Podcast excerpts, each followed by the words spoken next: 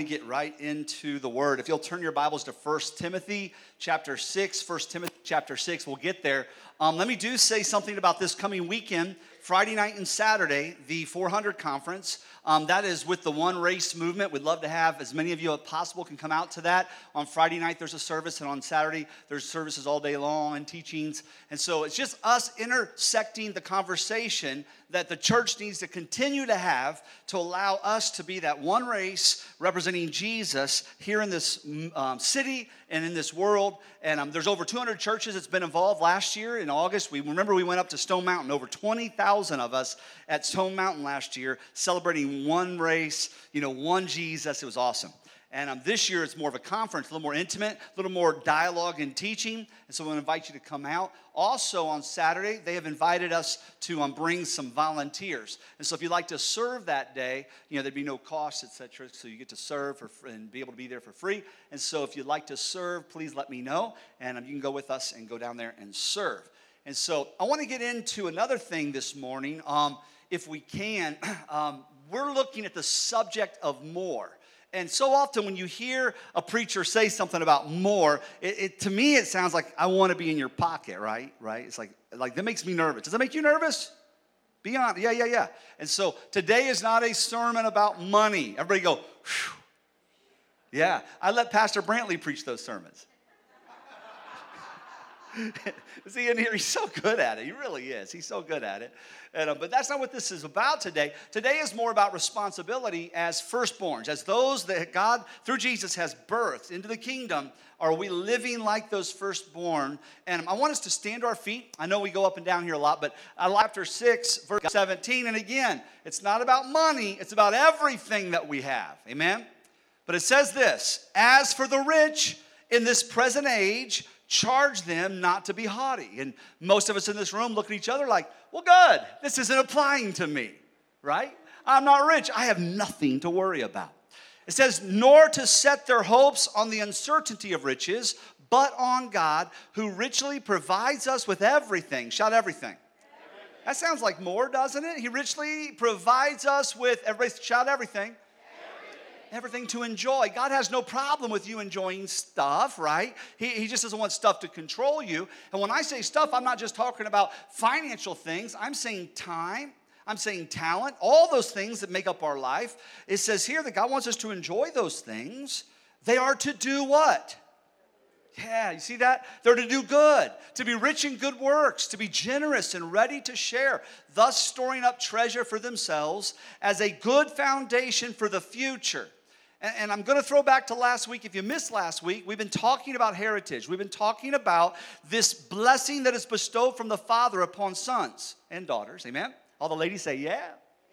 All right, on sons and daughters, this blessing that is bestowed, this heritage that passes to generation and generation. We saw that last week. And here it's saying there's a treasure that we store up, and it's a good foundation for the future. There's a heritage that is heavenly. Amen. There's a heritage that nothing can corrupt. There's a heritage that nothing can destroy. There's something we can do in the lives of other people that has an eternal quality to it. Man, doesn't that sound like a rich experience? Yes, it does.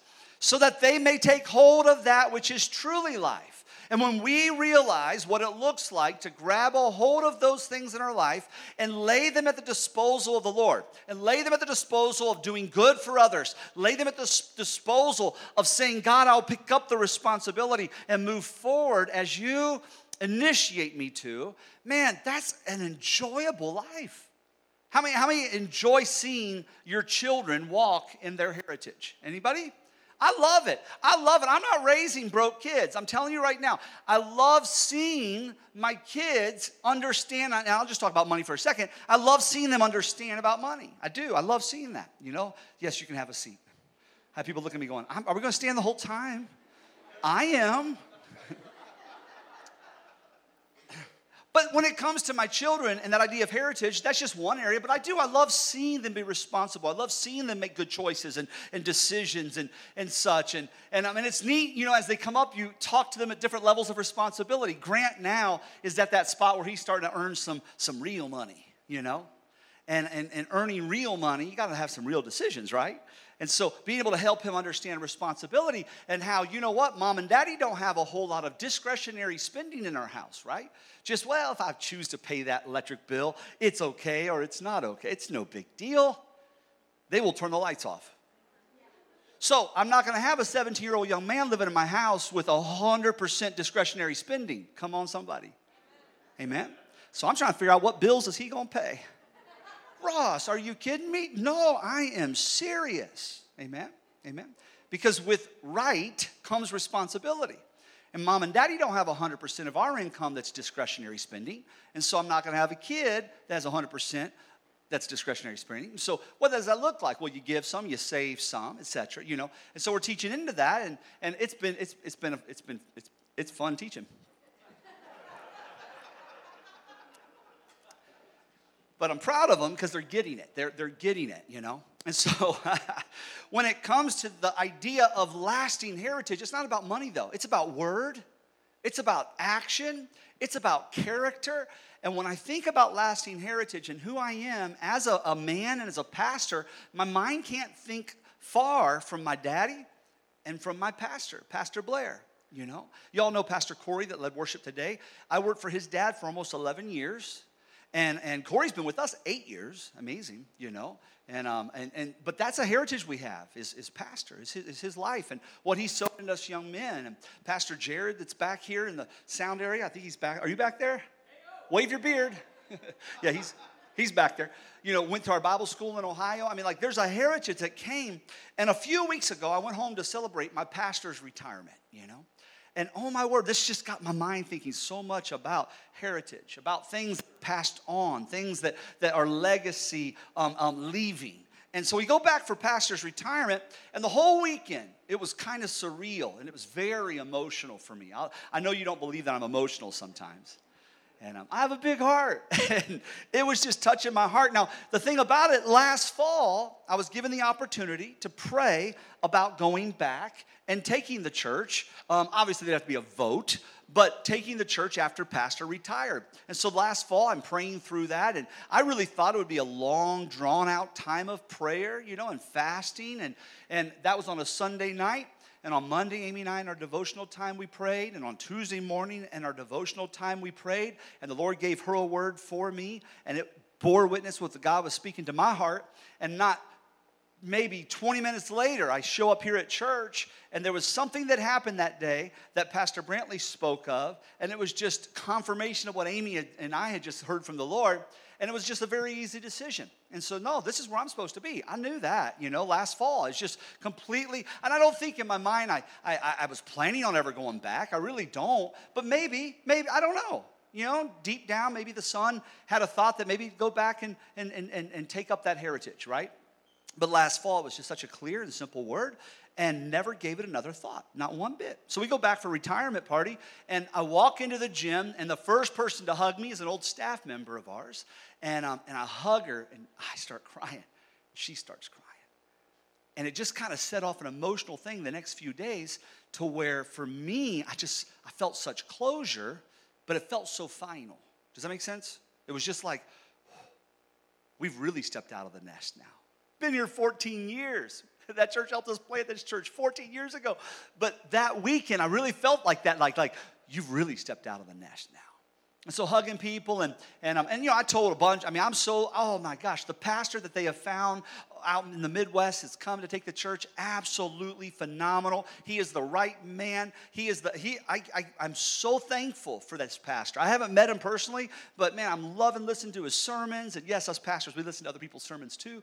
And um, and he's feeding me all the way that far. You know I love it. Good-hearted, pure-hearted man. And so I know he's the right man. I know I wasn't the right man. And I had prayed through, but now this weekend I'm hugging folks and, and just feeling this, this, this tension. And I couldn't really put my finger on what I was feeling, you know. And um, the Amy, her mom and dad were hippies. And they had come into that church as hippies and had got saved when Amy was about four or five years old, you know. And, um, and so that, that's why Amy, her name is spelled so weird, you know, because they were high, you know.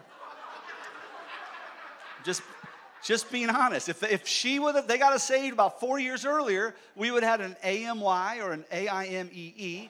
but we didn't. They were high. But her mom and daddy got saved there. You know, this is the only the second church my wife's ever been in. Isn't that crazy? She was in that church, and then she was in this church. You know, so that was the church her family got saved in. I, I, went to that church when I was 10 years old with the plumber I tell you guys about. That was the greatest mentor of my youth. And I went to that church at 10 up to about 16 for a program called Royal Rangers on Wednesday nights. And men, commanders, served and sowed and poured into my life. And, and, and, great part to do with men like Ron Hughes and Jack Hughes and, and, and, and Mike Stentz and these fellas that just poured. And man, James Browning, Jim Browning. I mean, just all these guys that poured. And so one night in a service with us young people like that, I was in a room that we were doing the service in. We had communion, and they asked for prayer for those that wanted to receive the baptism of the Holy Spirit. And at 13 years old, the power of God touched me in a significant way, and I've never been the same, you know, in that church, in that building. Amy and I, we stood at that altar in 1994 and committed our love to each other and our lives to each other in marriage 25 years ago. And, and that's where we committed our lives in marriage. And then three and a half months later, we committed our lives to ministry there. And so we began to pastor there full time and was on the staff there, like I said, about 10 and a half years. And so, with that opportunity to serve, when that opportunity came last fall to pray, it was, it was one of those decisions I had to pray through, but it brought confirmation to me that I was right where I was supposed to be. But now let's fast forward nine months. So this, this, is, this is just like about a month and a half ago. We go back for this event. And I had not given it a second thought. It had not come to my mind at all that I'd made a wrong decision. I, I just complete satisfaction in the decision I had made. But we stepped into that gym. And like I said, at that party, the hugs began. And with every hug, the finality of that chapter of my life, it was over. And over the weekend, it just felt heavier and it just felt heavier. And I didn't know why. I just knew it felt heavy and I couldn't put my finger on it because I know I don't want to go back there and pastor. They're great people. The facility, oh my gosh, I mean, I don't even know now. Probably a probably 120,000 square feet, 100,000. It's a big facility, you know.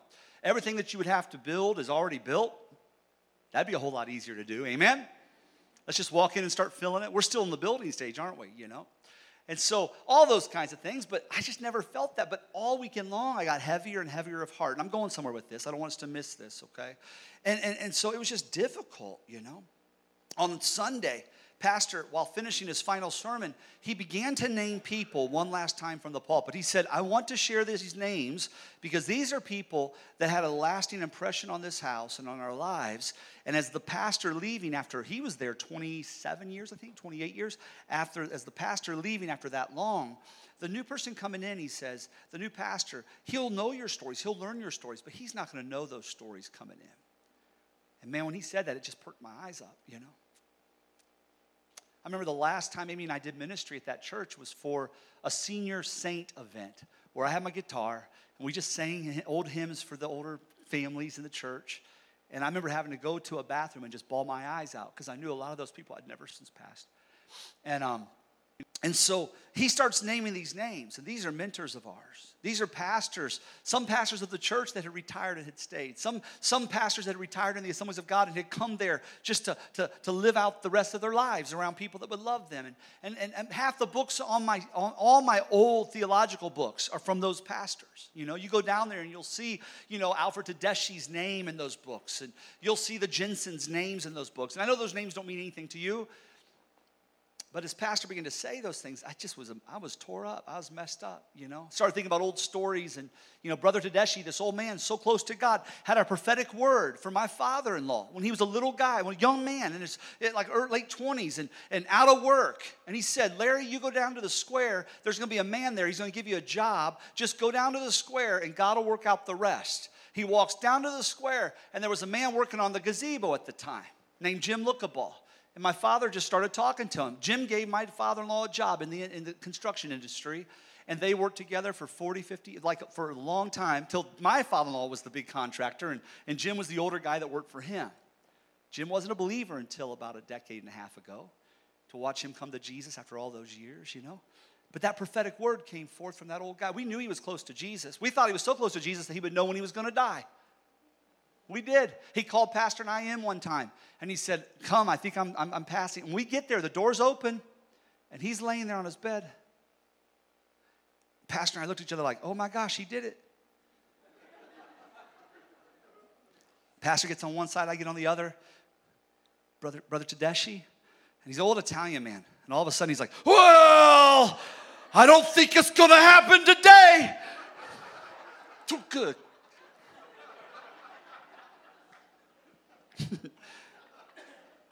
I got to bury him. Pastor was gone for a month, you know, on a, on a, a sabbatical or a break. And I got to bury that pastor. And they're old Italians. I had to wait till they threw all the dirt in, every bit of dirt in. We, we sat there until the dumps, I mean, the bulldozer, I've never been to a funeral like that before. We waited till it was completely mounded up and then we left, you know, kind of old world custom, I guess.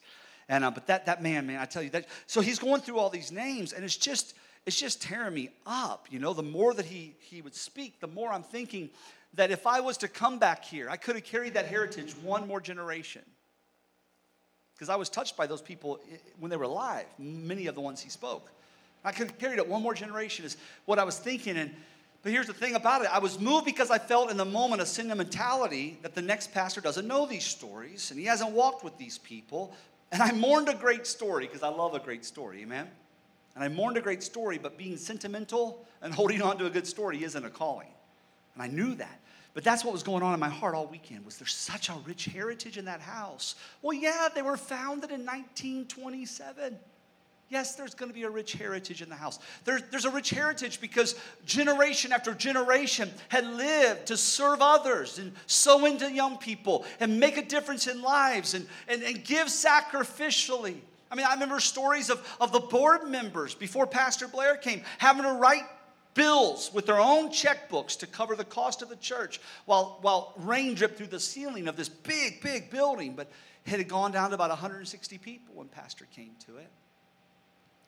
You know, huge, huge, huge church. But oh my gosh, the heritage, the impact that they've had. And so the weekend ends and we travel back on Monday, and on Tuesday I get back in the office and I come and I sit right here on the stage and I'm in prayer by myself and I'm looking at our, our, our, our, our I'll just kind of say our little sanctuary. You know, 250 seats is not a little sanctuary in America, but I mean, that's just, you know, I mean, I, I just came from the building, balcony, you know. And so I'm sitting there, I'm just like, Lord, thank you. This is the house you calls me to serve. And I know we have a lot of building. I know we've got a lot to do in the future, and it's going to weigh on us. But God, thank you I appreciate, Lord, I know you're going to get us through this. And I'm, but I'm, I'm you can tell that I'm, I'm, I'm in, I'm, I don't even call it mourning. I'm just in that weird headspace. Everybody get in a weird headspace? Wives, do your husbands ever get in a weird headspace? Okay. so Pastor Brantley comes in and he sits right here and he goes, You okay, coach? You know?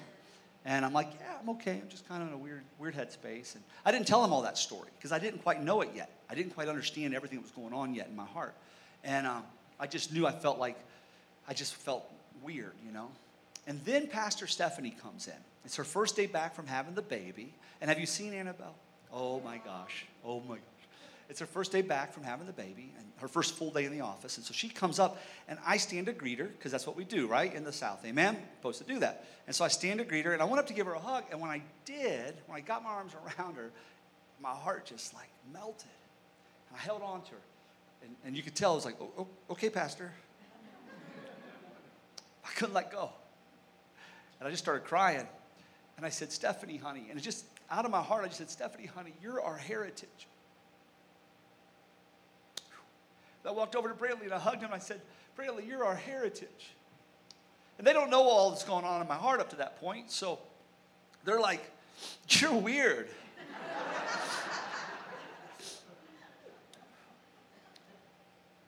I kind of filled in a little bit what I think the Lord was showing me, you know. And I go down to my office for the first time and sit down at my desk. That, you know, I hadn't been down the office yet. And sitting on the desk is a card, says Pastor Ross on it. And I open it up. And while I was gone that weekend on vacation and going back to my pastor's retirement, when I was gone that weekend, um, a family had come that don't come here. They had moved, but a decade ago, we had buried their son.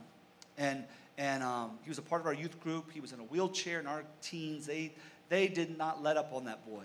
They loved him. They included him in everything. If a, a kid in a wheelchair can be in a dodgeball game, he was, you know. It's not fair, easy to hit, you know. But he loved it. That's, that, that's the, how the youth group treated him. And, and, and he passed away.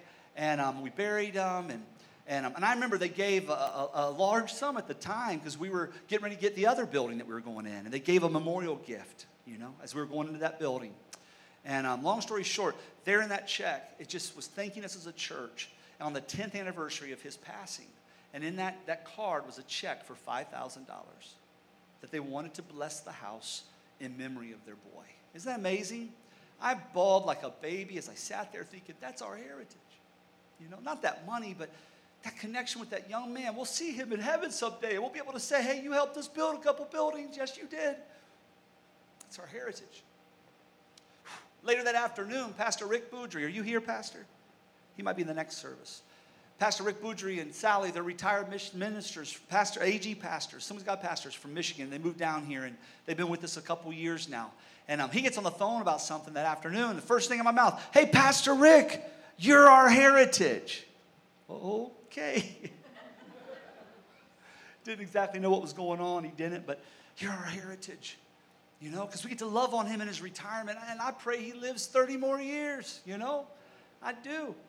But we get to love on that man and so into him and his wife and their retirement. What a blessing. What a heritage. Yeah, we weren't founded in 1927, but in 2006, this church got started, and we're going to have a heritage if we'll act like the firstborn, if we'll take responsibility in all things serving, giving, loving, taking care of each other in this house, not just using this like a parking lot that you park your car, run in, watch it on the screen, hear the preaching, usually really good preaching, you know.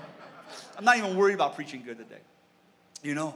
And, and then go back to your car and leave. No, no, but mindful about pouring in and watching out for each other and taking care of each other and being a family of God and, and, and jerking some kid. Don't jerk your own anybody's kid. That's a different generation, I know. But I was glad some of them parents jerked me up. I'm telling you, back when I was a young guy at that church, you know?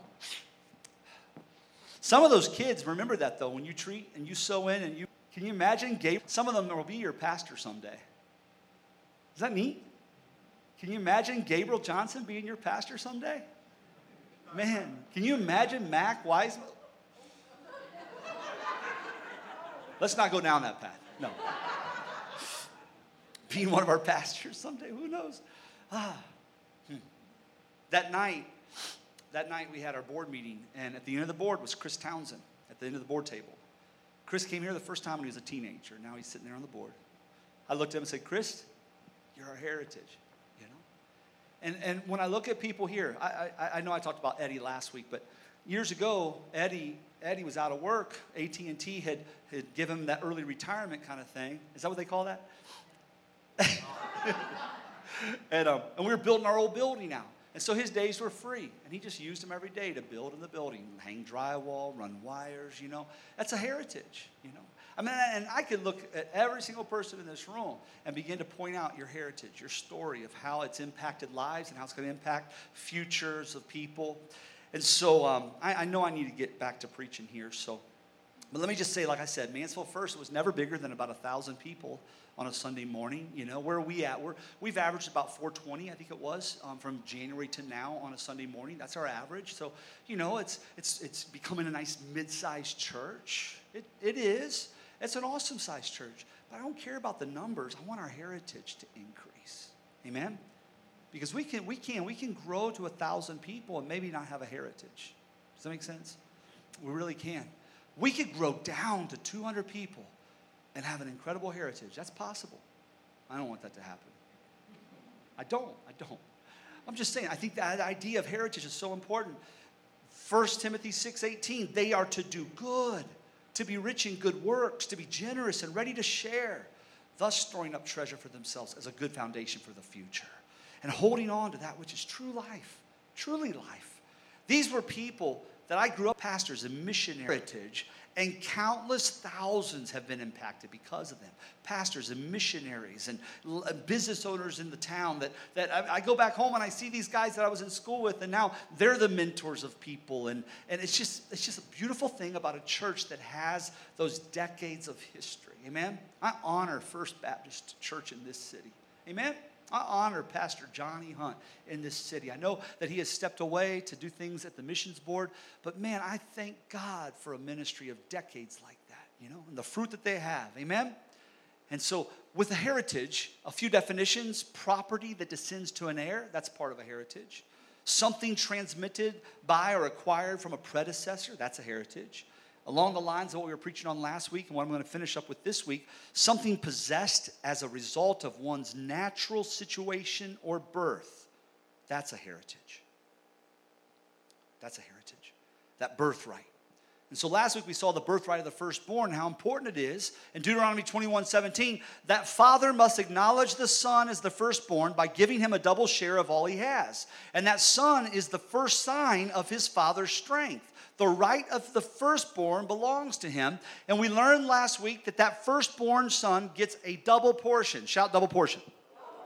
Yeah, he gets twice. He gets a double portion. But that's not entitlement. That's not for him. Amy and I were talking about this in our devotional time this week. And like she said that too. She said, I always thought, well, look at that. They get so much. Look how entitled they are. You know, no, it's for responsibility. It was the firstborn son's responsibility to take care of the family in the father's stead.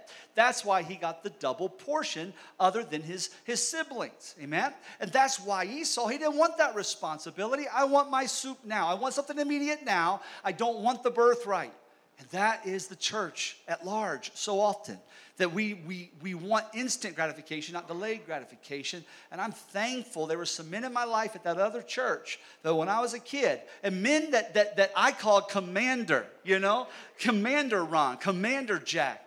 And about a decade and a half later, they called me pastor. With, with love and honor. I never demanded that. You could see the pride well up in them when they would say, Pastor Ross. Because they knew that who I was was partly because of the heritage they birthed. Amen? Whew. And so I believe God wants more for us. I told you that. 2019, a year of more, more of God, more for God, more from God. But what is the more for?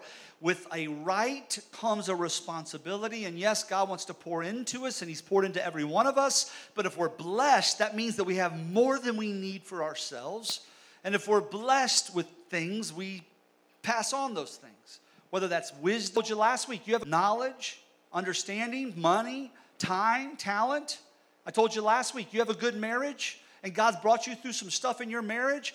Don't just go enjoy y'all's marriage. Look for a couple struggling and invite them out for lunch and start spending time and allow not some mentoring, I'm going to teach you. No, just the pouring of life naturally into another couple and watch God use that as a heritage of help in those people's lives. That mindset to be able to walk in the anointing of the firstborn, both in right and responsibility, and waking up every day saying, I refuse to live like the secondborn. I'm to live with a double portion. I'm to live in such a way that you're to pour in me and through me. I'm not to live for myself, I'm to live for others. Luke 12 48 says it this way To whom much was given, much is required. And if that's the case, Lord, man, I'm rich in this present age. And so I'm going to charge myself not to be haughty. I'm not going to set my hopes on the uncertainties of my riches, whether that's riches of time, whether that's riches of substance or finances, but I'm going to put it on God, who richly provides us with everything to enjoy. I'm going to do good. I want to do good works. I want to be generous. I want to share. Amen? Andy Stanley, he wrote a book. Love Andy Stanley. And he wrote a book called How to Be Rich. How, how, has anybody ever seen that book? Okay, no?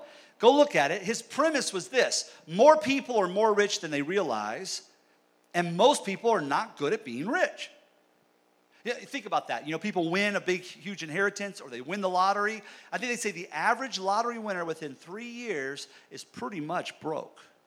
Why? People aren't good at being rich. And so he wrote this book uh, talking about what, is, what does it mean to be rich? How, how much money does it take to be rich? And, and I like this. The Gallup poll did a study across America what amount would make a person be considered rich in their annual household income.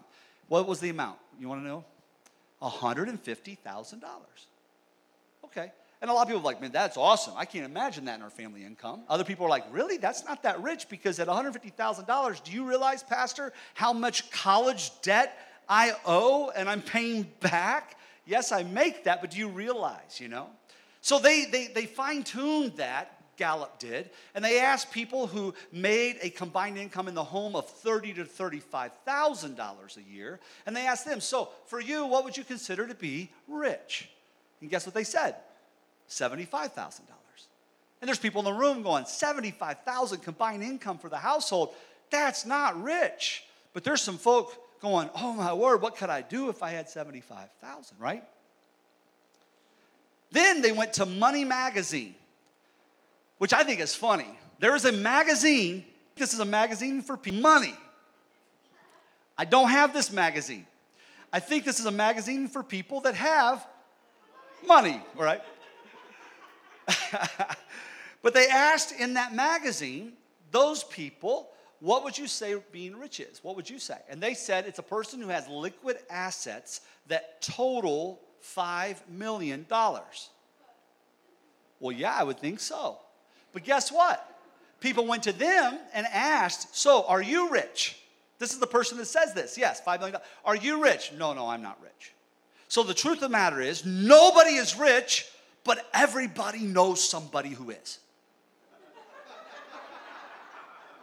Isn't that the truth? Because when it comes down to it, really to be honest, I think I think that 40 four to $45,000 a year combined household income, if you're in that range, let's just say 45,000 in that combined household income, you are in the top 1% of the wealthiest people of the whole world. Okay? And I know Pastor Brantley did a great sermon a few weeks ago on that. And like, yes, but we live here. I, you know, and I, and I get that. I'm not, I'm not discounting that. I'm just saying when it comes to this idea of being rich, we're all rich in some ways. If not money, with other things that we have, other resources. Listen, there was a bunch of you this morning. You went to a room that holds your clothes. Right? I'm just being like, this is a room. I don't care if it was this big and that wide. It was a room that holds your clothes. There was there a door on it? Yes, it's a room that holds your clothes. You opened the room that holds your clothes and you looked in and you went, I don't have a thing to. Yeah, we're rich, aren't we? Yeah, we are. Yeah, we are. We're rich. We have so much that's come upon us. And, and so, with that, you have those rich people problems. You know, the internet is running slow on the plane that you're flying. Oh my gosh. You know, one of your cars in the family is broke down right now. One of your cars, you know. Yeah, I mean, on a whole across the world, we are rich. And if I was to ask you, though, how many of you are rich in here? Nobody would raise their hand, right? I don't think, you know, oh, we could try. How many are rich in here? No, I'm teasing. We're like, amen. But for the most part, but if I ask this, how many are blessed in here? Yeah, yeah.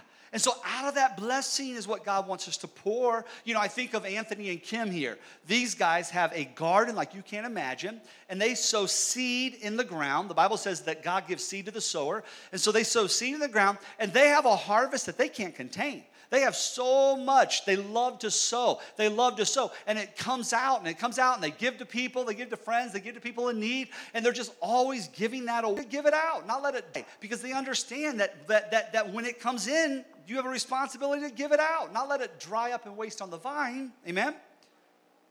God doesn't want us, though, when we hear this, listen, God doesn't want us guilty. God wants us responsible. And if you're going through life guilty all the time, you know, guilty, guilty, guilty, guilty, you may not be living like the firstborn. Amen? Find some firstborn activities. Find some responsible activities, some things that you're sowing into the kingdom, you know, with your time. Help some of these kids. Do something. Serve in kids' ministry. Serve with the youth. Run a small group, whatever it is, you know. It doesn't have to be on the four, in the four walls of this church. Go do something. But pour out. There's a responsibility. Don't feel guilty. That double portion comes. And if God gives us more, we learned last week, it's so that we can do more. The ultimate purpose of our lives is to make a difference and to extend the heritage of the Father out beyond us.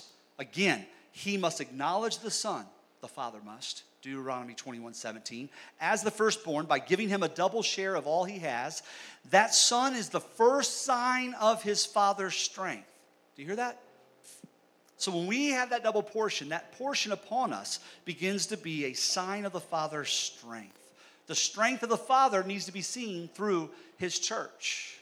And I just got to thinking about that. As I started to think about who my Father is, guess what? My Father is a provider. Amen? So if my Father is a provider, guess what? As a son walking in firstborn anointing, I should be. I should be generous. Amen? When I think about who my Father is, my Father, He is a God of peace. And so, if he's a God of peace and I come into conflict with another person, then if I'm going to walk in the inheritance of the Father in the double portion in the firstborn anointing, then I've got to say, I want the strength of the Father who is God of peace to be seen. So, I've got to be a person of a that reconciles, not holds grudges, not gets ugly. Do you see how important this is? I, I mean, I'm serious. I feel like I could preach about a month or two months on this idea of the firstborn anointing when we begin to embrace that. We begin to embrace that responsibility, not just the right, gimme, gimme, gimme. No, no, no, no. What's the responsibility that we're moving in? God is a God that is powerful and fully able. And so, if God is a God that's powerful and fully able, when it comes to me being an, uh, an anointed firstborn son and there's sins I'm struggling with, you know what? I'm not going to take those things and make excuses for them. I'm going to say, I want the strength of the Father to be seen as He conquers this, this addiction in my life. Amen? As he conquers the thing in my life that is contrary to the Word of God. I'm not going to settle for, for less. If God is the omniscient God and he's all knowing, then guess what? As a firstborn son, I'm going to stop being so short sighted. Amen? Making choices in the immediate moment, like Esau. No, no, he's all knowing. I don't have to be short sighted. I can take time and, and pray through and fast and seek counsel and make good decisions. I don't have to sell myself short. You know what a short sell is, right?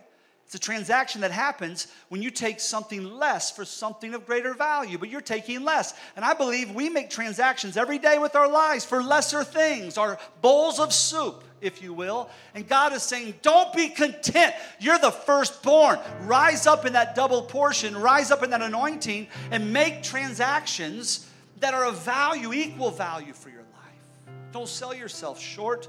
God is a God that's all knowing. Stop being short sighted. Amen? The Father, He wants to pour more into His children. But for what? I'll close with this. 2 Corinthians chapter 9, you will be enriched in every way to be generous in every way, which through us will produce thanksgiving to God. You see the strength of the Father being seen?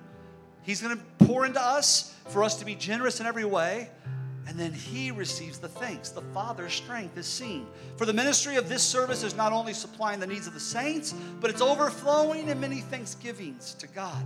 Thanksgivings to God um, um, um, when it comes to that, that, that touch of the Father on your life, that touch of the divine on your life. And I believe that's what God wants us to walk in, not an entitlement as a firstborn, but an investment. God, you've poured in, and I will invest into others. And I want that to be a filter for my decisions as I go into the future.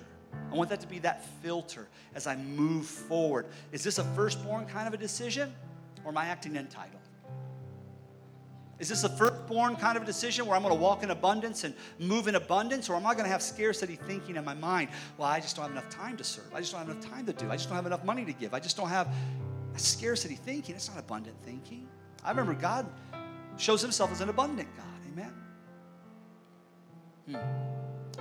So, the blessing of the firstborn, I think so often in Scripture, you'll see it relinquished and passed on to the secondborn. I can go through a whole lot with that. I'm not going to deal with that today. But I want to relinquish that anointing. God, let your firstborn anointing be upon me. That double portion. As you give more, I'll do more. As you pour, I'll pour. And again, don't feel guilty. Just be responsible for the things that God has called you to be responsible for. I'm going to give you two opportunities to do that this week. One is in prayer. Be praying for the next month. It's an incredible month for people to be in this house as we go into August. People get done with summer. They're going to come back to church. I'm telling you, next week, get here early to get a seat. That's how it always is, okay? And um, but as you come, the second thing, be praying. But number two, invite somebody. I'm telling you right now, there is no greater joy that you'll have when, than when you have a friend at church with you.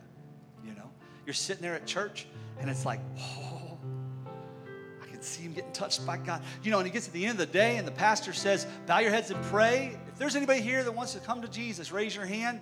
And I, and I always say, Close your eyes. And you know you're not closing your eyes. You're like, It's exciting. You brought a friend to church. You'll be glad when you do that there's people greeting. You'll be glad when you do that there's people serving those children. There's people greeting out in the parking lot. We, I mean, I'm not saying this that we need help everywhere because we, we don't have enough. We got a lot of help. But man, we could double up. We could have a place that's on fire that when people show up, man, those people want to care about you. Those people, they, man, they, they're watching out for you. They're pouring out from a double portion. That's what my heart's desire is for this house. And I believe as we do that, as we serve in different areas, as we live our lives in a way that we embrace that double portion with resp- right and responsibility, and Jesus is going to be seen. Amen? And a heritage is going to come from this house. And you know what? I probably won't live to see that. And should the Lord tarry, you know, 40 years from now, 50 years from now, they'll be telling stories about when Susan Duncan went into those preschool kids and loved on them and put them on her knee. Susan didn't have to go do, do um, I'll just brag on you, didn't have to go do, um, um, um, um, what is that called? Tutoring, you know? But a family in the church had some needs, and she went. And that turned into ministry, began to pray and go through some of the counseling with the family and helping them. Why? Because she's going to pour it out. There'll be a, a, person 30 years from now. Remember Susan Duncan? And she'll say, Remember nothing, I'm right here. What you talking about? Amen? Amen. Hmm. And I could talk about all y'all. There's so many here that's just given us a heritage. And so, with that, invite people out at the kiosk here in this foyer, the little foyer, there's invite cards. Grab some invite cards, get people in the house. Use the social media stuff that goes out today, this week. Invite people on Facebook, amen? And just know, man, it's the end of summer. And as the end of summer, it's time for us to get back in here and reach people for Jesus. Amen. I do want to do one thing before I end. Do we have teachers in this room today? I know we have a lot of teachers in our church, but in this service, are there any teachers here today? Yeah, yeah, yeah. Amen. Back here, back here. and um, All right, let's pray for our teachers. Can we just stretch our hands this way? Father, in the name of Jesus, you see these teachers. Thank you for their sacrifice. Thank you that as Christian teachers, I know all teachers have a heart to sow, but Lord, they see it from a different perspective. Lord, as they sow, they're sowing naturally, but they know there's some spiritual things that's happening in those kids' life. Allow, even without a word said, allow people to see Jesus so full and free in them that'll give them a taste for the things of you, God, I pray. Father, we also want to lift up every student that we have, all our children here at Momentum Church, as they go into the schools, their home schools, whatever programs that they have. Lord, our college students, Lord, our stu- students are going to, to study for their masters and their doctorates at the time. God, would you equip them and strengthen them, give them wisdom that's not their own, and energy that's not their own. Lord God, allow them to create revival in the schools that they're a part of. In Jesus' name, amen. Give God some praise. Thanks for joining us for this episode of Fuel for the Journey. For more information, please check out www.momentumchurch.tv.